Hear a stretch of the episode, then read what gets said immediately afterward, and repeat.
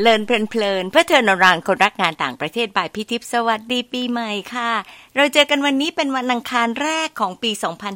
2566 เป็นอังคารที่ 3 มกราคมนะคะ EP ที่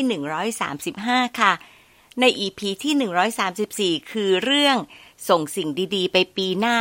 สรุปเอเซนสามเรื่องนะคะ เรื่องแรกไม่ว่าจะเป็นอะไรที่เราลงมือและลงแรงเอง ให้มองย้อนกลับแล้วก็ถามตัวเอง จะเห็นว่าเรานั่นแหละค่ะ คือคนที่ได้เรียนรู้มากที่สุด เรื่องที่สองทุกคนมีเรื่องราวของชีวิตตนเองที่มีคุณค่า storytelling เลยเป็นวิธีที่ดีแล้วก็ใช้แบ่งปันได้ รวมทั้งเป็นทักษะที่ต้องฝึกปรือด้วยนะคะ เรื่องที่สามโลกนี้เชื่อมต่อใกล้ชิดมากทำให้ชีวิตของเราเองแยกจากความเป็นต่างประเทศออกได้ยากขึ้นค่ะ น้องๆ คะ พอพี่ย้อนมองไปว่า มกราของสองปีที่ผ่านมาเนี่ยทำอะไร ก็ปรากฏว่าพี่เชื่อมกับฟูไบรท์ทั้งสองครั้งเลยค่ะ เลยบอกกับพี่ๆ แล้วก็ตัวเองว่า เนื่องจากว่ามกราทุกปีเนี่ยเป็นจุดเริ่มต้นของการประกาศรับสมัครทุน Thai Graduate Scholarship Program หรือว่า TGS ก็น่าจะให้เลินเพลินๆ ได้ร่วมโปรโมททุนนี้ซะเลย ส่วนจุดเน้นก็เปลี่ยนไปตามจังหวะ แล้วก็สถานการณ์ของแต่ละช่วงนะคะ ธีมเดือนนี้ก็เลยกลายเป็นเรื่องของ reflections ของสิทธิ์เก่าฟูไบรท์ค่ะ ตั้งแต่ Gen BB มาจนกระทั่งถึง Gen Y ที่เพิ่งจบกลับมาไม่นานนี้ โดยจะเน้นทั้งความตั้งใจแล้วก็การฝ่าฟันในการสมัครทุน จนถึงความหมายของการมีฟูไบรท์ในประวัติชีวิตด้วยค่ะ เราจะได้ฟังจากรุ่นใหญ่จนถึงรุ่นใหม่ ๆ นะคะ โดยเริ่มจากรุ่นใหญ่ในตอนที่ชื่อว่า ย้อนยุคฟูไบรท์ที่ไม่ย้อนแย้งค่ะ พี่นึกถึงหนุ่มเข้มเสียงหล่อ accent ดี คนที่ทำให้เราต้องไปขอให้ช่วยอัดเสียงคลิปความเป็นมาของฟูไบรท์ที่ฉายตอนครบรอบ 60 ปีของ Fulbright Thailand ค่ะ อาจารย์ศักดิ์สิทธิ์แสงบุญ จบปวช จากวิทยาลัยเทคนิคกรุงเทพในสมัยนั้นนะคะ เพราะว่าตั้งใจไว้ว่าอยากจะทำงานด้านการโรงแรม แต่ก็พบความชอบด้านการสอนแล้วก็ชอบภาษา ก็เลยไปจบปริญญาตรีด้านการสอนภาษาอังกฤษ จากคณะครุศาสตร์จุฬาก็เป็นรุ่นน้องของพี่แต่ก็ห่างกันเยอะค่ะ อาจารย์ได้รับทุนฟูลไบรท์ไปเรียนปริญญาโทด้านการสอนภาษาอังกฤษที่มหาวิทยาลัยแอริโซนาในปี 2531 แล้วก็ยังได้รับปริญญาเอก ด้านการสอนเหมือนกันจากมหาวิทยาลัยอินเดียนาสหรัฐ จากนั้นก็สอนที่ครุศาสตร์ แล้วก็สถาบันบัณฑิตพัฒนาบริหารศาสตร์ก็คือนิด้านะคะ จนเพิ่งเกษียณมาหมาดๆเนี่ยละค่ะเมื่อปีที่แล้ว เราคุยกันอยากคนร่วมสมัยมากเลย แต่พี่เชื่อว่าน้องๆจะได้เกร็ดการใช้ชีวิต แล้วก็ประเด็นดีๆสำหรับการเตรียมสมัครทุน TGS หรือทุนอื่นๆเลยล่ะค่ะ มาฟังกันนะคะ สวัสดีค่ะศักดิ์สิทธิ์สวัสดีครับ สวัสดีครับ ดีใจที่วันนี้เราจะย้อนยุคนะครับ ได้เลยครับ ย้อนยุคนี่ชอบเลยครับเข้ากับผมมากเลยครับอะไรครับเข้าเข้ากับเรา เข้ากับเรา ค่ะเอ่อที่พี่อยากจะเกริ่นเอาไว้ก็คือ เดือนเนี้ยเป็นธีมที่พี่อยากจะพูดถึงเรื่องของฟูไบรท์ก็เลยเริ่มมาตั้งแต่ย้อนยุคตั้งแต่สมัยเอ่อศักดิ์สิทธิ์ยังกระเตาะอยู่แล้วก็เตรียมสมัครนะคะ แล้วก็จะไล่ลงไปจนถึงเด็กไปเรื่อยๆ เพื่อที่จะให้เห็นวิวัฒนาการกับวิธีคิดเกี่ยวกับทุนฟูไบรท์ค่ะ ครับ ค่ะ โอเค เริ่มแรก ทำไมถึงเลือกฟูไบรท์เพราะว่าสมัยก่อนเนี่ย ทุนรัฐบาลก็มีเหมือนกัน แล้วทุนฟูไบรท์มันเท่กว่าหรือยังไงคะคำตอบนะครับก็คือตอนผมเรียนอยู่ปีสองที่คณะครุศาสตร์จุฬาเนี่ยเอ่อก็มีข่าวประชาสัมพันธ์มาว่าผู้อำนวยการฟูไบรท์ในขณะนั้นคืออาจารย์ดอริสวิบุลสิงห์จะมาพูดที่หอประชุมใหญ่จุฬาเกี่ยวกับเรื่องทุนฟูไบรท์นั่นคือครั้งแรกที่ได้ยินชื่อนี้ โดยคิดในใจว่าฟูไบรท์ที่มันชื่ออะไร ชื่อเฉพาะหรือมันเป็นคำภาษาอังกฤษฟูกับไรอะไรที่มันน่าจะแปลกไหมอะไรเงี้ยก็ก็อันนี้ก็เฉยๆไปเออจริง ๆ ตอนนั้นทุนรัฐบาล ทุนรัฐบาลไม่มีให้ไปเรียนทางการสอนภาษาอังกฤษเลยครับคือผมผมไม่เคยได้ยินเลยครับ ตอนหลังๆ เนี่ยก็แต่ว่าในใจคิดว่าตัวเองอยากจะสอนภาษาอังกฤษในระดับมหาวิทยาลัย ซึ่งเมื่อสักสามสิบห้าปีที่แล้วสามสิบกว่าปีที่แล้วเนี่ยอาจารย์มหาวิทยาลัยยังรับวุฒิปริญญาโทอยู่ นะครับหมายถึงว่าจบวุฒิปริญญาโทก็สมัครเป็นอาจารย์มหาวิทยาลัยได้ ผมก็เลยคิดวางแผนในใจเล็กๆว่าเออถ้างั้นไปฟังอาจารย์ดอริสที่หอประชุมจุฬาดีกว่า ว่าฟูไบรท์คืออะไร แล้วก็สาระสำคัญอะไรก็เต็มไปหมดนะครับ แต่ว่าประทับใจหรือหรืออะไรนะสิ่งที่ดึงดูดใจโน้มน้าวใจผมมากๆคือ ทุนฟูไบรท์ไม่มีข้อผูกมัด ให้กลับมาใช้ทุนอันนี้เป็นจุดที่สมัยนั้นนะครับ อันนี้เป็นจุดที่สำคัญมาก เพราะว่าผมก็คิดเองว่าเออถ้าเราได้ทุนเนี่ยเรามีโอกาสเลือกที่เราจะไปสอนที่ไหน นั่นนั่นคืออันแรกเลยนะครับ แล้วก็ เอ่อท่านอาจารย์ดอริส เนี่ย เวลามาพูด ก็ก็ทึ่งว่าท่านพูดไทยมันเป็นคนไทยเลยครับทั้งที่ท่านเป็นคนอเมริกันก็เลยก็เลยฟังไปด้วยความทึ่งสองเรื่องว่า คนไทยคนฝรั่งท่านนี้ทำไมพูดภาษาไทยเป็นคนไทยมาก แล้วก็ฟูไบรท์คืออะไรนะตอนนี้จริง ๆ ตอนนั้นเนี่ยมันมีอีกทุนหนึ่งครับ คือเรียกว่าทุน East West Center ที่ไปเรียนที่มหาวิทยาลัยฮาวาย คนรุ่นผมหรือก่อนผมไปสักประมาณสิบรุ่น หรือหรือหรือห้าเจ็ดแปดรุ่นเนี่ย ก็จะก็จะรู้จักสองทุนนี้ เพราะเพราะว่าถ้าก่อนผมไปสักประมาณอายุเจ็ดสิบห้าขึ้นเนี่ย มันจะมีทุนมากกว่านี้ เช่นทุนโคลัมโบแฟมนะครับ มีทุน Rockefeller Foundation มี Ford Foundation ใช่ไหมครับเพราะฉะนั้นเนี่ยผมจะไม่ทันรุ่นนี้ ผมผมรุ่นผมเนี่ย อายุหกสิบหรือลงไปนิดๆเนี่ย จะไม่ทันผู้ใหญ่รุ่นนี้แต่เพราะนั้นรุ่นผมเนี่ยช้อยส์มันก็เหลือ สองทางคือ East West Center ไปฮาวายเท่านั้นกับฟูไบรท์เพราะฉะนั้นก็จะสมัครทั้งสองอันนั่นแหละครับ เพราะฉะนั้นสิ่งแรกที่รู้จักฟูไบรท์ก็คือฟูไบรท์ไม่มีข้อผูกมัดทุน และไปเรียนสาขาอะไรก็ได้ ยกเว้นเรื่องแพทยศาสตร์ แล้วไปเรียนก็ยังเป็นอย่างนั้นอยู่ครับ แล้วก็ไปเรียนมหาวิทยาลัยไหนก็ได้ แต่ขอให้เป็นมหาวิทยาลัยระดับที่ดีๆหน่อยก็สิ่งเหล่านี้ครับ มันโน้มน้าวใจสำหรับ คนเด็กเด็กมหาวิทยาลัยรุ่นผมตอนนั้น ซึ่งการไปเรียนเมืองนอกมันอาจจะไม่ได้สะดวกง่ายดายเหมือนสมัยนี้ใช่ไหมครับ คือสามสิบกว่าปีที่แล้ว มันก็ไม่ถึงกับยากมาก แต่มันก็ยังยากกว่าเดี๋ยวนี้นะครับ จากนั้นก็เลยทำไงครับ พอรู้ว่าจะสมัครฟูลไปนะ เพราะนั้นที่คำถามที่ว่ามันเท่กว่าไหมเนี่ยเอาเอาจริง ๆ คือไม่ได้รู้สึกว่าเท่หรือไม่เท่ เท่ากับว่านี่คือโอกาสอันดีที่เราไม่ควรหลุดมือไป น่าจะรอเป็นโอกาสค่ะเห็นว่าเป็นโอกาสอันดีที่ที่มาถึงมาถึงเราแล้ว หมายถึงว่าเนี่ยท่านผู้บริการก็ถึงกับมาพูดให้ฟังที่จุฬาเลย เราไม่ต้องไปหาข้อมูลตัวเอกสาร ตอนนั้นเนี่ย ตอนนั้นที่เรียนเบียตรีก็ยังไม่มีคอมพิวเตอร์ใช้แพร่หลาย เพราะฉะนั้นไอ้การที่จะไปเซิร์ชหาอะไรมันไม่ได้ง่ายในสมัยนี้ เพราะฉะนั้นการฟังตรงนั้นเนี่ยข้อมูลที่ทางฟูลไบรท์ไปให้เนี่ยเป็นประโยชน์อย่างยิ่งเลยครับ เพราะว่าท่านก็เชิญ สิทธิ์เก่าที่มีฝีมือหรือที่ได้ทุนที่มีชื่อเสียงอะไรมาพูดบ้านด้วยสองสาคนประมาณเนี้ยแต่ว่าก็คือสุดก็คือเป็นโอกาสที่ดีหนึ่งไม่มีข้อผูกมัดในการใช้ทุนสามไปเรียนสาขาไหนก็ได้มหาลัยไหนก็ได้ ก็เลยพอฟังเสร็จปุ๊บก็นึกใจเอาละด่านแรกก็คือโทโฟจะทำยังไงให้มันคะแนนดีที่สุด แต่ตอนนั้นเนี่ยยังไม่รู้นะครับว่าคะแนนของโทเฟลเนี่ยเป็นปัจจัยสำคัญแค่ไหน แต่ภายหลังถึงมารู้ว่า ถ้าคะแนนผ่านเกณฑ์ที่ฟูไบรท์กำหนดแล้วเนี่ยก็ถือว่ามีคุณสมบัติตรงนั้นแล้วเเรื่องของการจะได้ไม่ได้มันจึงจะไปอยู่ตรงปัจจัยอื่นๆ เช่นไอ้ตรงไอ้ statement of purpose ที่เขียน แล้วก็แล้วก็โอกาสที่จะได้เข้าไปสัมภาษณ์หรือไม่ แล้วก็ความสามารถในการตอบคำถามในช่วงการสัมภาษณ์ ซึ่งตรงนี้ผมอาจจะเล่านิดหนึ่งก็ได้ว่าในในการเตรียม statement of purpose เนื่องจากผมชัดเจนตั้งแต่ต้นว่าจะไปเรียนการสอนภาษาอังกฤษ เพราะฉะนั้นมันไม่ได้มีวอกแวกไปตรงอื่นก็เลยเตรียมตัวด้วยการเราก็คิดว่าเอ๊ะเรียนโทมันน่าจะเกี่ยวกับวิจัย ก็คิดแบบเด็กๆนะครับ ก็เลยไปอ่านงานวิจัยของดรคุณกันดาธรรมมงคลกับคณะ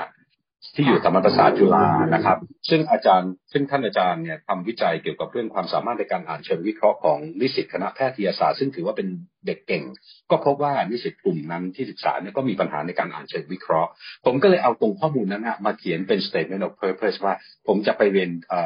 การสอนภาษาอังกฤษโดยเน้นศึกษาเรื่อง โดยเน้นการทำวิจัยเรื่อง การอ่านเชิงวิเคราะห์ของนักเรียนไทยนักศึกษาไทยอันอันนี้คือเป็นจุดตั้งต้นในการที่จะ เฟรมเรื่องนะว่าจะเขียนยังไงแต่ที่แน่ๆเนี่ยไม่ได้เขียนว่าจะไปฝึกภาษาอังกฤษ เพราะคิดเอาเองว่าถ้าฝึกภาษาอังกฤษฟูลไบไม่น่าจะให้ทุน เพราะฟูลไบไม่ได้มีเหตุไม่ได้มีหน้าที่จะต้องส่งใครไปฝึกภาษาอังกฤษ แต่ฟูลไบน่าจะส่งคนไปเพื่อจะไปศึกษาหาความรู้ในเชิงหลักการทฤษฎีหรืออะไรก็ตาม ที่จะกลับมาพัฒนาประเทศ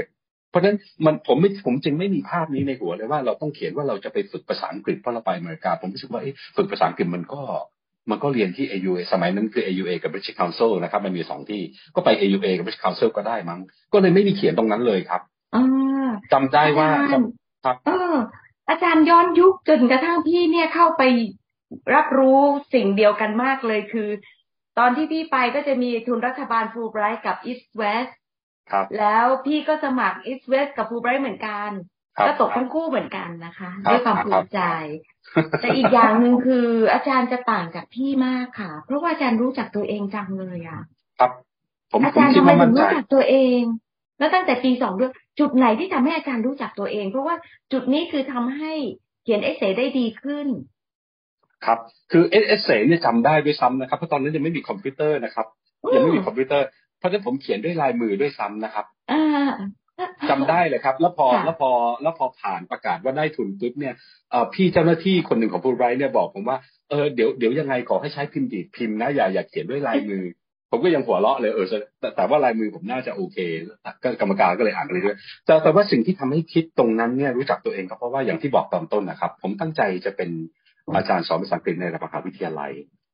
เพราะฉะนั้นเพราะฉะนั้นคิดว่าการไปเรียนปริญญาโทเนี่ยมันไม่น่ามันน่าจะไม่ใช่เรื่องการเรียนทักษะฟังพูดอ่านเขียนนะครับ อันนั้นน่าจะเป็นผลพลอยได้จากการที่เราลงทะเบียนเรียนวิชาทฤษฎี หลักการอะไรต่างๆ ทางจิตวิทยาทางการรับภาษาที่สองอะไรอย่างเงี้ยอันนั้นคิดเอาเองคร่าวๆอะนะครับ แต่ไม่มีในหัวเลยครับ ว่าจะไปฝึกภาษาอังกฤษ เพราะว่าอืมคิดเอาเองว่าเอ้าขอทุนไปเรียนปริญญาโทเพื่อจะบอกฝึกภาษาอังกฤษก็คงให้มั้งอะไรเงี้ยก็คงให้หรอกนะอะไรอย่างเงี้ย แต่คิดเอาเองนะครับ โดยโดค่ะยโดยโดยรู้สึกว่าคล้ายๆกับว่าเป้าหมายมันชัดนะครับเป้าหค่ะมายมันชัเป้าดหมายชัดมากจุดไหนที่ทำให้มีความรู้สึกว่าชอบ ชอบชอบอะไรครับชอบภาษาอังกฤษ อยากจะไปอ๋อสอนอยากจะเรียนอยากจะอ๋ออ๋อสอนเพราะเพราะว่าถ้าย้อนไปสมัยมัธยมปลายเนี่ยผมผมเป็นเด็กที่เรียนในระบบระดับแบบอาชีวศึกษานะครับ ปวช ผมผมจบเทพศิรินทร์เสร็จปุ๊บก็ไปเบี่ยงเบนไปเรียนทางประกันบัตรวิชาชีพอะครับ ปวชหนึ่งสองสาม ไม่ได้ไม่ได้เรียนแบบมศสี่มศห้าครับแต่บังเอิญที่อันนั้นคือที่เทคนิคกรุงเทพนะครับ อันนี้ต้องให้เครดิตท่านอาจารย์สองท่านที่นั่น คืออาจารย์จำชื่อได้ครับ อาจารย์พิสมัยประโชติการสอนภาษาอังกฤษ และอาจารย์สุภรารักกุลสอนภาษาฝรั่งเศส ผมไปเรียนที่ฝรั่งเศสที่นั่นโดยเข้าใจเป็นครั้งแรกในชีวิต เพราะว่าอาจารย์พิสมัยประโชติการที่สอนเนี่ยอาจารย์พูดภาษาอังกฤษเยอะมาก ทั้งที่ตอนนั้นไม่มีหลักสูตรนานาชาตินะครับอืม เพราะว่าตอนนั้นผมเรียนเหมือนจะเป็นการโรงแรมการท่องเที่ยวเพราะนั้นอาจารย์ก็ต้องสอนเหมือนภาษาอังกฤษเฉพาะด้าน อาจารย์ก็เลยต้องเน้นไปทางพูดมากขึ้น แล้วผมรู้สึกว่าอาจารย์พูดภาษาอังกฤษเสียงชัด นั่นคือความประทับใจว่าเฮ้ยภาษาอังกฤษดีๆมันก็มีนะจากคนไทยอะไรเงี้ยแล้วก็ที่สำคัญนะครับ อาจารย์สุภรารักกุลเนี่ยที่สอนภาษาฝรั่งเศสซึ่งผมเรียนเป็นครั้งแรกที่นั่นเนี่ยนะครับ อาจารย์มีบุคลิกและความสามารถในการใช้ภาษาฝรั่งเศสที่ในใจผมผมว่าเยี่ยมยอดมากครับ อาจารย์จบปริญญาตรีจากฝรั่งเศสเองเลยนะครับ แล้วก็มาสอน และอาจารย์ก็ดูตั้งใจสอน แล้วผมก็รู้สึกว่าพอผมเรียนเข้าใจอะครับ มันเข้าใจตลอดตั้งแต่วันแรกเลยอะครับอ๋อและอีกเรื่องหนึงครับ เสียงภาษาฝรั่งเศสหลาย ๆ เสียงมันจะยากสำหรับคนไทยใช่ไหมครับแต่ว่าผมเป็นผมเป็นมุสลิม เพราะฉะนั้นตอนเด็กๆ จะต้องเรียนอ่านภาษาอาหรับอ่านคัมภีร์อัลกุรอานแล้วในเสียงของคัมภีร์อัลกุรอานเนี่ยมันจะมีเสียงที่ยากที่ไม่มีในภาษาไทย เพราะฉะนั้นผมจะสามารถออกเสียงยากฝรั่งเศสเนี่ยโดยถ่ายโอนจากภาษาอาหรับไปได้โดยแนบเนียนเลยครับ เช่น เด็กผู้ชายพูดว่ากาซงเนี่ยกาซงผมจะได้ทันทีเลยครับ เพราะว่าพื้นเดิมของเสียงอาหรับช่วยครับมคืออันอันเนี้ยมันนึกย้อนที่หลังว่าเอ้ยทำไมเราเรียนได้ไววะแล้วตอนนี้เหมือนเด็กอะครับ มันมีแรงจูงใจ พอเราสอบครั้งแรกได้ดี เราก็อยากทำให้มันดีไปเรื่อยๆ นั่นก็เป็นอานิสงส์ที่มาต่อที่คณะครุศาสตร์ก็มาเจออาจารย์ภาษาอังกฤษที่ดีอีกสองท่าน คืออาจารย์นฤมลสุนทรานูนะครับ ซึ่งอาจารย์ก็ยังย้ำอีกครั้งว่าตอนนั้นไม่ได้เป็นหลักสูตรนานาชาติ แต่อาจารย์ท่านพูดเป็นภาษาอังกฤษที่ในใจผมนะครับ ผมว่าเป็นภาษาอังกฤษชั้นเลิศนะครับคล่องแคล่วแล้วก็ถูกต้องแล้วก็มั่นใจ แล้วอาจารย์ก็ไม่ยอมจะพูดภาษาไทยโดยยกเว้นจำเป็นจริงๆว่า เช่นเพื่อนทำหรือผมทำหน้าไม่เข้าใจท่านก็จะเป็นภาษาไทยมานิดนึง แต่อันนั้นนะครับ มันคงหล่อหลอมในใจผมแล้วก็มามาได้เรียนกับท่านอาจารย์กันนิกาวุฒิโคสิกอันนี้เป็นการเรียนเขียนสองท่านนี้ครับ ก็ก็ช่วยมากครับ อันนี้ก็ดีนี่คือเหตุผลว่าทำไมถึงอยากเป็นครูอ๋อก็ค่ะคือคือเบี่ยงเบนจากเดิมจะไปทำงานโรงแรมเหมือนพี่ชายคนโต ก็เบี่ยงเบนมาเลือกครุศาสตร์เป็นอันดับหนึ่งนะครับ แล้วก็ถ้าจำไม่ผิดได้ได้ที่สองนะครับ ได้ที่สองอ๋อของคณะเพราะค่ะเพราะว่าอาจารย์อีกท่านหนึ่งอาจารย์อาพรพุกกมานเอ่อ ท่านสอนภาษาฝรั่งเศสนะครับท่านก็ถามผมตอนไปรายงานตัว เพราะว่าท่านเห็นว่าคะแนนผมติดอักษรศาสตร์ด้วย แต่ทำไมผมเลือกครุศาสตร์อันดับหนึ่งผมผมก็เลยบอกผมอยากเป็นครู แล้วผมมาจากสายอาชีวะที่ที่ที่ที่ที่ที่ท่านบอกว่าได้ที่สองด้วยเพราะเหตุนี้ครับ คือภาษาฝรั่งเศสเนี่ยผมได้94จากร้อยเลยนะครับอ๋อแล้วก็ท่านก็การจะบอกผมผมก็ถามว่าผมก็นิสัยแล้วท่านจะบอกผมทำไมก็พอยคือลูกสาวท่าน ชื่อเล่นชื่อน้ำฝนได้เก้าสิบเก้าจากร้อยโอ้ผมก็เลยอ๋อท่านก็เลยดูคะแนนลงมาว่าใครได้ต่ำจากนั้นก็มาเป็นผมพอดีเก้าสิบสี่อ่าอันนั้นคือที่มาทั้งหมดนะครับ ก็คือได้อาจารย์ดี แล้วก็ตอนเรียนที่ครุศาสตร์เนี่ยเอ่อวิชาทางวรรณคดีก็แล้วฝรั่งเศสก็ต้องเรียนกับฝั่งอักษรศาสตร์ ก็มีอาจารย์ดีๆเอ่ออีกสามสี่ท่านตรงนั้นเลยครับ ที่มาช่วยสอนแล้วก็มันก็เหมือนหล่อหลอมไปเรื่อยๆอะครับว่าเราก็คงจะต้องทำอาชีพนี้แหละครับอ๋อค่ะ แล้วที่อับ้านนนี้ตอนที่นั้นชัดก็เจนขึ้นเยอะ ครับที่บ้านตอนนั้นก็หมายถึงว่าก็เราก็ไม่ได้มีเงินมีทองอะไรมากอะครับ ก็เลยคิดว่าเออถ้าจะไปเรียนเอาเงินทองก็คงไม่มีทางก็เลยต้องหาทุนนะครับ นั่นคืออาจจะเป็นเหตุจำเป็นอีกอย่างหนึ่งว่าทำไมเราต้องพยายามหนักขึ้นค่ะอันนั้นอันนั้นอันนั้นอาจจะเป็นเรื่องความจำกัดในทรัพยากรค่ะเอ่อเงินตราที่จะไปเรียนเองอะครับ ครับคงคงเพต้องราะสมัยก่อนรายได้เรามาเทียบกันกับการไปเรียนมันคนละเรื่องกันหนักหนักหนาสาหัสมากนะคะ เงินเดือนแรกที่ผมเป็นครู ที่จริงตอนเป็นครูโรงเรียนวชิราวุธเทอมมีอยู่เทอมหนึ่งเนี่ยเงินเดือนสองพันเจ็ดร้อยห้าสิบบาทเพราะฉะนั้นมันเป็นไปไม่ได้เนาะเป็นไปไม่ได้ครับค่ะครับทีนี้พอศักดิ์สิทธิ์พูดถึงนะ บอกว่าโอ้โหชอบภาษาอังกฤษมากแล้วก็เป็นคนอินมากกับเรื่องภาษา แล้วก็ไปรีเสิร์ชทำให้พี่มีความรู้สึกว่า หลังจากฟูไบรท์แล้ว เนี่ยนะ ได้รับคัดเลือกแล้วให้ให้ได้ทูฟูไบรท์แล้วก็ไปเมืองนอก ภาษาที่มีอยู่เนี่ยใช้ได้หรือเปล่าเสียศูนย์ไหม แล้วไปเรียนแล้วเข้าใจหรือเปล่าอ๋ออ๋ออ๋อครับ เอ่ออันนี้ก็ต้องยกตัวอย่าง อันนี้ยกตัวอย่างจะเป็นรูปธรรมที่สุดนะครับอ่าตอนที่ไปเรียนปริญญาโทที่มหาวิทยาลัยอาริโซนานะครับ ที่ที่เมืองทูซอนเนี่ยเอ่ออ่าอ่า หลักสูตรของตอนนั้นเนี่ยจะบังคับให้นักศึกษาต่างชาติทุกคนต้องลงทะเบียนเรียนวิชาเอ่อเอ่อ advanced writing for foreign students ไม่สนใจว่าคะแนนตัวเองจะสูงจะต่ำแค่ไหนทุกคนต้องเรียน ขอขออนุญาตเรียกอะไร brag about ความสำเร็จของตัวเองเล็กน้อยว่าเอาเลในยในในวิชานั้นเนี่ยเป็นการเขียนเนี่ย อาจารย์ที่สอนชื่อโรเบิร์ตเมทันอาจารย์มาจากภาควิชาวรรณคดี นะครับ อาจารย์ที่เขียนเนี่ยตอนแรกเลยในการเขียนใน paper แรกๆเนี่ยผมจะใช้โครงสร้างประโยคที่ค่อนข้างไปในทางยาว อาจารย์ก็ comment มาว่า long sentences แล้วก็แนะนำว่าไง แล้วผมก็ทำได้ดี แล้วในสุดสอบไฟนอลผมก็ทำได้เอเลย และและอีกวิชาหนึ่งนะครับ อาจารย์ชื่อดรอีนอสนะครับเอ่อสอนทางด้าน rhetoric อันนี้อันนี้เป็นอีกวิชาหนึ่งนะครับเอ่อมีงานเขียนชิ้นหนึ่งผมก็เขียนแล้วอาจารย์เลือกไปอ่านหน้าชั้นโอ้ ว่าเป็นตัวอย่างการเขียนที่ดี เพราะฉะนั้นถ้าสิ่งนี้เป็นสิ่งที่เป็นไปอย่างที่ว่านะครับ ก็น่าจะเป็นดัชนีว่าในแง่การเขียนผมน่าจะโอเค แต่ในแง่การพูดไม่น่าจะโอเค เท่านี้ เพราะมีอีกตัวอย่างหนึ่งครับ พอไปเรียนอีกวิชาหนึ่งหมายถึงว่าเทอมแรกของการเรียนที่อาริโซนาเนี่ยผ่านไปได้ประมาณเดือนครึ่ง ผมถูกจับฉลากให้ present หน้าห้องเป็นคนแรก เรื่อง bilingualism and English language teaching ซึ่งก็ไม่มีความรู้อะไรจริงจัง ก็เลยต้องไปเตรียมทำข้อมูลรายเศรษฐศาสตร์พอถึงวัน present เล่ามาตรงนี้เลยนะครับ ถึงวัน present ก็ต้องมีกระดาษในมือเพราะเราตื่นเต้นมาก ก็ present ไปก็ไปได้เรื่อยๆนะถ้าท่องเก่ง เป็นคนที่ท่องจำเก่งไปเรื่อยๆไปเรื่อยๆนะครับที่พูดเนี่ยครับจำได้ว่ามองไปที่ตรงเพื่อนเนี่ย ผมเป็นนักเรียนไทยคนเดียวในหลักสูตรนะครับ อันนั้นคือเป็นจุดเด่นจุดด้อยในตัวเดียวกันเลย แล้วก็เดี๋ยวจะเล่าว่าทำไมแล้วก็ ขณะที่กำลังนำเสนอไปประมาณสิบสองนาทีนะไม่เกินนั้นเนี่ยเพื่อนอเมริกันข้างหน้าชื่อ Carol เนี่ยพอลงมา ผมเห็นว่าเขายิ้มตลอดตอนที่ผม presentเขาบอกผมว่าศักดิ์สิทธิ์ฉันเข้าใจอยู่ทุกอย่างเลยนะแต่ฉันเดาไม่ได้ว่าอยู่มาจากชาติไหน ภาษาอังกฤษอยู่เนี่ยนะกรรมาเป๊ะมากเลยนะแต่ขอร้องนะอย่าพูดภาษาอังกฤษแบบนี้ได้ไหมมันเหนื่อย เพราะภาษาอังกฤษของยูเนี่ยมันเป็นภาษาเขียน ฉันเกือบจะเห็นเซมิโคลอนในประโยคที่ยูพูดเลย นี่คือเป็นผลพลอยได้ คือผมถือว่าผมเป็นผลพลอยได้ของหลักสูตรสมัยเก่า ที่เป็น grammar translation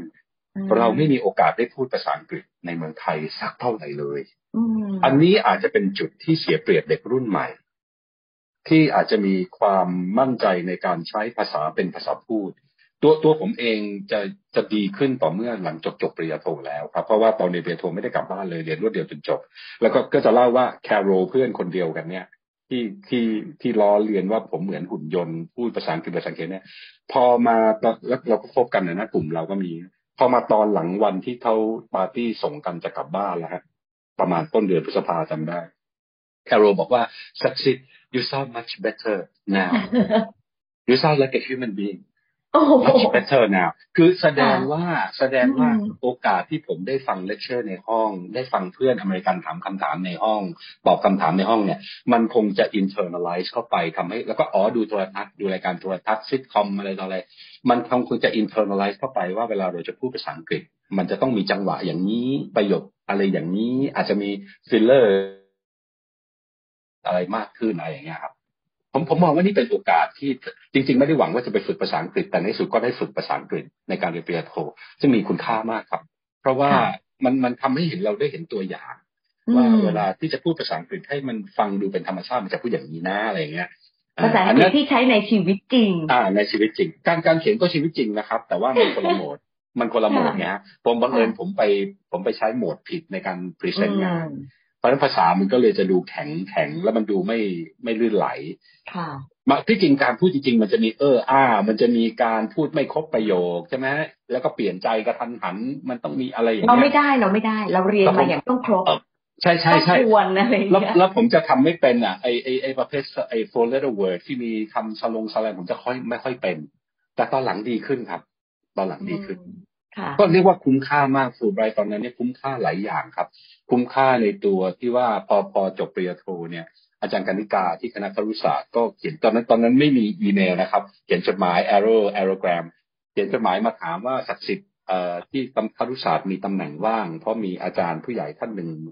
ย้ายไปอยู่เชียงใหม่อะไรเนี่ยนะก็เลยจะมีตำแหน่งว่าสนใจมาไหมผมก็ตะคุบเลย เพราะว่าตอนนั้นก็ยังไม่มีงานที่จะต้องทำอันนี้ก็คือโอกาสที่ต้องบอกว่าต้องขอขอบคุณฟูไบรท์อย่างยิ่งว่า ก็เป็นโอกาสให้ได้งานที่อยากต้องการทำก็ก็เป็นอย่างที่คิดเลยครับ คือได้ทั้งใบปริญญา ซึ่งมันสำคัญในการสมัครใช่ไหมครับ และได้ทั้งโอกาส ในการที่จะได้งานที่ทำแล้วก็ได้ทั้งโอกาสฝึกภาษา ได้ทั้งโอกาสที่ไปเห็นว่าในโลกอันกว้างใหญ่เนี่ย มันมีคนเก่งกว่าเราอีกหลายคนเพราะตอนที่เรียนเพื่อนต่างชาติที่มีอยู่สี่ห้าคนคนหนึ่งคือเวเนซุเอลาชื่อเอ่ออะไรนะชื่อพอล่าเอ่อก็เก่งมากครับ เป็นคนเก่งทางภาษาศาสตร์มากๆเออปรากฏว่าหลักสูตรการสอนภาษาอังกฤษที่อาริโซนาตอนนั้นกลายเป็นหลักสูตรเหมือนภาษาศาสตร์ครับ เพราะว่าอาจารย์ที่สอนสองท่านย้ายมาจากมหาลัยจอร์จทาวน์ นะฮะคือมูเรเพื่อจะมาตั้งปริญญาเอกในปี 1990 ก็เลยมาตั้งแต่ปี 1988 คือผมไปปี 1988 นะครับ 2531 นะครับ แล้วก็ตอนนั้นก็ก็เลยกลายเป็นว่าต้องเรียนตัวทฤษฎีภาษาเนี่ยเยอะกว่าการสอนนะครับ แต่ชื่อหลักสูตรน่ะมันคือการสอนภาษาอังกฤษ ก็ก็เป็นผลดีนะครับ เพราะว่าแต่มันก็ต้องลำบากนิดนึงเพราะเราเป็นพื้นคารุศาสตร์ใหม่แต่พื้นคารุศาสตร์จะช่วยในแง่ เวลาผมจะนำเสนออะไรอย่างเงี้ยจะค่อนข้างมั่นใจ เพราะเราผ่านการฝึกสอนมาแล้ว เราจะรู้ว่าเราต้องให้ข้อมูลยังไงกับใครเพราะอะไรตอนไหนอะไรอย่างเงี้ยครับ อันนี้ก็เป็นสิ่งที่เรียกว่าเป็นประโยชน์ที่ได้มาจากการศึกษาระดับต่างๆที่ผ่านมานะครับ แล้วก็ฟูดไบก็มาทำให้โอกาสนั้นมันชัดเจนขึ้นนะครับ ถ้าจะพูดไปแล้วนะครับ ค่ะครับ ถ้าเด็กๆที่ฟังอยู่เขาบอกโอ้โหอาจารย์ อาจารย์ย้อนยุคไกลมากเลย มันต่างจากที่ผมเห็นและหนูเห็นตอนเนี้ย แล้วตอนเนี้ย ถ้าหนูจะสมัครเนี่ยฟีลลิ่งที่หนูได้จากอาจารย์เนี่ย มันน่าจะมีอะไรที่มันจะเชื่อมต่อแบบไปยุคหนูได้ไหมคะ มันยังเท่อยู่ไหม มันยังดีอยู่ไหม มันทำให้หนูได้เก่งแบบที่อาจารย์เป็นแล้วอาจารย์หวัง แล้วหนูสร้างความฝันหนูได้ไหมจากครูไบรท์เอ่อคำตอบนะครับ คือฟูไบรท์เนี่ย ผมว่าด้วยเหตุที่มันเป็นทุนที่มีอย่างมีมา อยู่ยาวนานมากนะครับ จริงๆจะว่าไปก็ตั้งแต่เกือบจะหลังสงครามโลกครั้งที่สองใช่ไหมครับใช่ไหมครับ คือวุฒิสมาชิกฟูไบรท์เนี่ยนะเสนอพระราชบัญญัติเนี่ยเพื่อจะเอาอาวุธสงครามอะไรเนี่ยมาขายเขยกันซะอะไรเนี่ย แล้วก็มาเป็นกองทุนเนี่ยฟูไบรท์ก็เจ็ดสิบปีแล้วนะครับเออผมจำได้ว่าตอนไปเรียนปริญญาโทอ่าเอ้ยไม่ใช่อันนี้ตอนปริญญาเอกแล้วนะครับ ตอนปริญญาเอกที่มหาลัยอินเดียนาบลูมิงตันอันนั้นไปด้วยทุนรัฐบาลไทยอะนะครับจำได้ว่า host family ที่อยู่อินเดียนาเนี่ยถามว่าผมไปเรียนโทที่ไหนถึงเรียนผมบอกว่าผมได้ฟูลไบรท์เรียนเนี่ยเขาจะ recognize มากเลยครับ เพราะฉะนั้นถ้าย้อนกลับมา ก็คิดว่าฟูลไบรท์ยังเป็นที่รับทราบรับรู้ในแวดวงของคนที่อยู่ในเรื่องการศึกษา หรือหรือหรือคนที่มีการศึกษาระดับหนึ่งครับเขาก็จะรับทราบทั้งองค์กรเอกชนองค์กรรัฐอะไรก็ตามนะครับ ก็จะเห็นว่าคำตอบคือตัวนี้ยังเท่ไหมคำตอบคือเท่ครับ แต่ผมว่านอกเหนือไปจากความเท่นั่นก็คือว่า ความมีความรู้สึกว่าเราเป็นส่วนหนึ่งขององค์กร ที่ทำประโยชน์ให้กับประเทศต่างๆ ในเรื่องการศึกษามาอย่างยาวนาน ผมว่าไอ้อะไรมรดกอันเนี้ยมันเป็นความภูมิใจนะครับ คือคือมันคงเท่เท่มันจะไม่ถาวร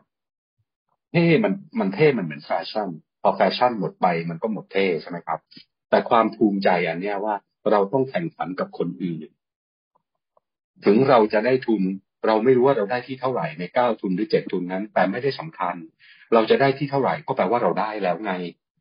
ใช่ไหมครับ ก็แปลว่าเราก็ต้องเป็นหนึ่งที่กรรมการเห็นว่ามีความสามารถมีศักยภาพ นี่นี่ต่างหากครับที่เป็นความภาคภูมิใจ แล้วเวลาสมัครเข้ามหาวิทยาลัยต่างๆเนี่ยพอเขียนไปว่าเป็น Fulbrighter เนี่ยนะครับ หรือได้รับ Fulbright ไอทุน Fulbright เนี่ย จะเป็นเก้าเป็นจะเป็นตัวช่วยอันหนึ่งในการตัดสินใจนะครับเพราะตอนที่ผมเรียนปริญญาเอก ที่มหาลัยเดนานะครับ ทางด้านเอ่อการสอนภาษาอังกฤษเนี่ยครับ มันมีอยู่วันมีอยู่วันหนึ่งผมจบ coursework แล้วมันแล้วก็เดินผ่านห้องห้องหนึ่งอะ แล้วอาจารย์กับหัวหน้าภาคกำลังคุยกันเขาเรียกอะไรนะ เอ่อ เป็นการรีวิวนักศึกษาปริญญาเอกว่าลูกศิษย์เราที่เป็นเอกตอนนี้มีใครอะไรเป็นยังไงมันก็เพิ่งเป็นอะไรผมเดินผ่านแล้วผมได้ยินชื่อผมเขากำลังคุยชื่อผม แล้วอาจารย์ท่านหนึ่งบอกเขาเป็น Fulbrighter เก่าอันเนี้ยครับ อันเนี้ยครับ ผมก็ไม่เคยรีบแต่มันบังเอิญจริงนะครับจะบอกว่าอุ้ยศักดิ์สิทธิ์ก็เป็น Fulbrighter เก่าจึงไม่แปลกใจเขา perform ได้ดี อะไรประมาณเนี้ยครับ แล้วก็เขาพูดดังจนเสียงมันออกมาไงผมก็เอ้าใครพูดอะไรถึงชื่อเรา ผมก็เลยเอ้าใครอะไร อันนี้ครับ อันนี้คือเล่าเล่นเล่าเล่าเล่นเล่นแต่เป็นเรื่องจริงนะครับ ว่า ว่าว่ามีเท่ไหมมีเท่เอ่อถ้าถ้ารุ่นใหม่อยากจะสมัครอย่าลังเล เพราะว่านี่เป็นโอกาส นี่เป็นโอกาส ก็ก็ต้องถามใจตัวเองว่า โอกาสเนี้ยเราจะทำอะไรกับมันให้มันเป็นโอกาสที่ย้อนกลับมาเป็นมูลค่าเพิ่มที่ตัวเรา แล้วก็ทำให้ฟูไบรท์ในเมืองไทยเนี่ยเป็นที่รู้จักมากขึ้นในบรรดาเพราะเราไปเรียนที่อื่นเนี่ยเราเชิญเรียนฟูไบรท์ประเทศอื่นๆใช่ไหมครับอาจารย์ที่สอนเนี่ยเวลามีนักศึกษาหลายๆชาติเขาก็จะกดเปรียบเทียบไม่ได้ครับ มันก็จะทำให้เรารู้สึกว่าเราก็ต้องแบบ คีปอัพไอไอไอรักษามาตรฐานไว้อยู่เสมออะไรเงี้ยครับเพราะฟูไรท์ยังไงผมผมผมขอเปลี่ยนจากคำว่าเท่เป็นเป็นความมีเสน่ห์แฝงด้วยความภูมิใจ อย่างน้อยเราก็ภูมิใจลึกๆเราคงไม่ต้องไปประกาศบอกใครว่าเราภูมิใจ แล้วเราก็คงไม่ต้องไปบอกใครว่าเราเก่งหรือไม่เก่งเพราะไอ้เรื่องนั้นมันต้องให้คนอื่นเขาบอกเราใช่ไหมครับเก่งไม่เก่งเลยผมก็ไม่สำคัญแล้วตอนนี้แต่สำคัญว่าเราอยากได้ทุนนี้ไหมล่ะเราก็ไปทำการบ้านมา แล้วก็อย่าไปอย่าไปคิดคำนวณจนเกินไปว่าไปแล้ว เดี๋ยวก็ต้องอะไรจะได้ทุนไหมปีต่อไป เพราะเขาบอกให้ปีต่อปีก่อนแล้วถึงจะต่อเมื่ออีกปีหนึ่งอะไรอย่างเงี้ย ไม่รู้ยังเป็นอย่างนั้นอยู่ไหมครับหมายถึงว่าให้ปีแรกก่อนแล้วไม่ไม่ได้ว่าอัตโนมัติไปเลยทีเดียวสองปีอะไรอย่างเงี้ย แต่ผมว่าอย่าไปคิดอะไรละเอียดขนาดนั้นเลยนะครับ คือเอาเป็นว่าเราอยากได้ทุนนี้นะล่ะอย่าลืมนะว่าเขาไม่ได้บังคับอะไรเราเลยนะเราต้องกับอะไรใช้อะไรเขาอะแล้วทำไมเราจะเรียกร้องอะไรจากเขามากมายอะ อันนี้ก็อันนี้ก็ต้องพูดแบบอันนี้ก็ต้องพูดแบบแฟร์จริงไหมของฟรีไม่มีในโลกครับ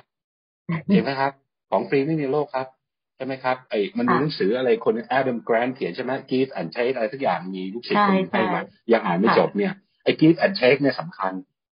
ใช่ไหมครับนี่เป็นเรื่องใหญ่มากของฟูไบรท์ด้วยเนาะใช่ใช่คือเอ่อสปริตของฟูไบรท์คืออันนี้เลยครับ give and take ใช่ไหมครับ เพราะนั้น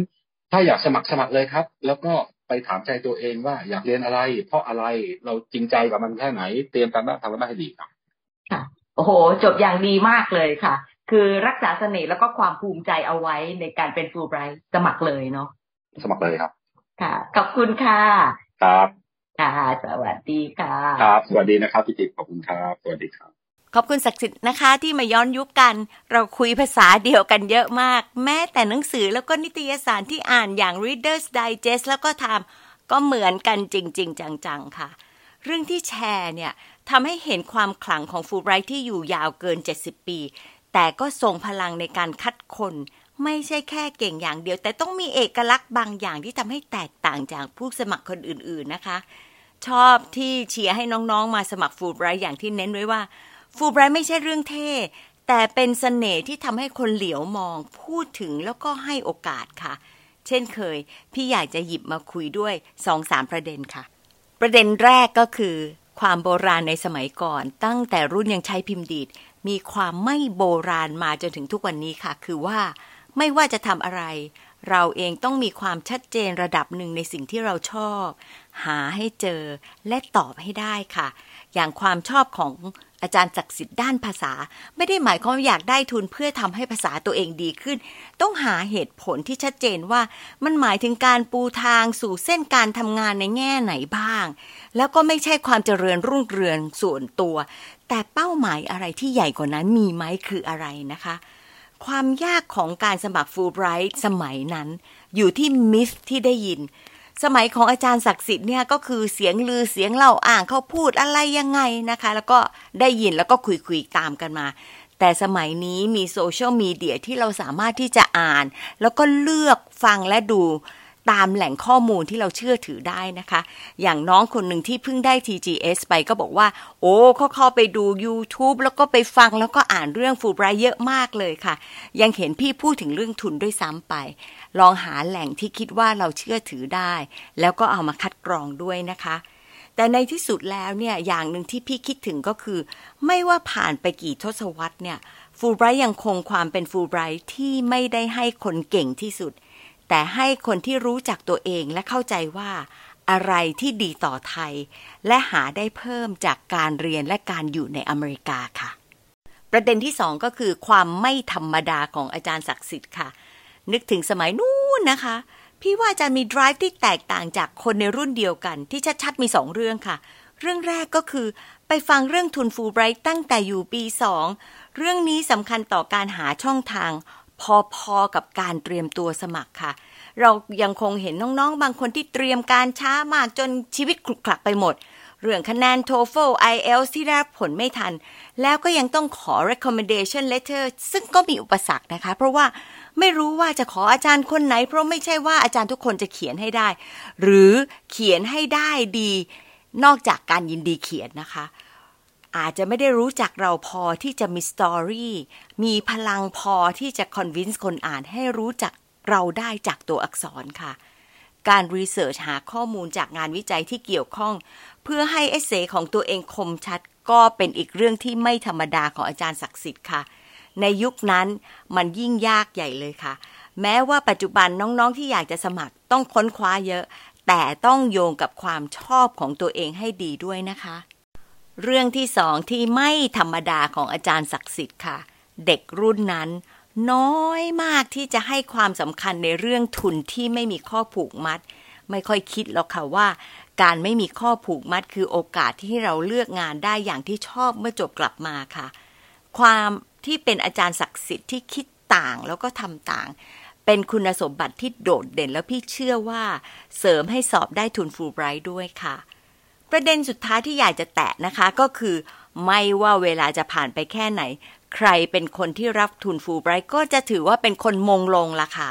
ไปไหน เพราะใครรู้ว่าเป็นนักเรียนทุนหรือว่าเป็นสิทธิ์เก่าฟูไบรท์คนจะ recognize ทันทีในอีกระดับ เป็น prestige ประดับตัวเองที่จะยิ่งเปิดโอกาสไปสู่เรื่องอื่น ๆ ที่เราอาจจะนึกถึงหรือนึกไม่ถึงค่ะ มารีเฟล็กกันค่ะ น้องๆ โดนกับทุนฟูไบรท์ในด้านไหนเพราะอะไรคะ ถ้าจะเตรียมสมัครทุนฟูไบรท์จะเริ่มจากการทำอะไรก่อน เพราะอะไรคะ ขอบคุณที่ตามฟังแล้วพบกันวันอังคารหน้านะคะ สวัสดีค่ะ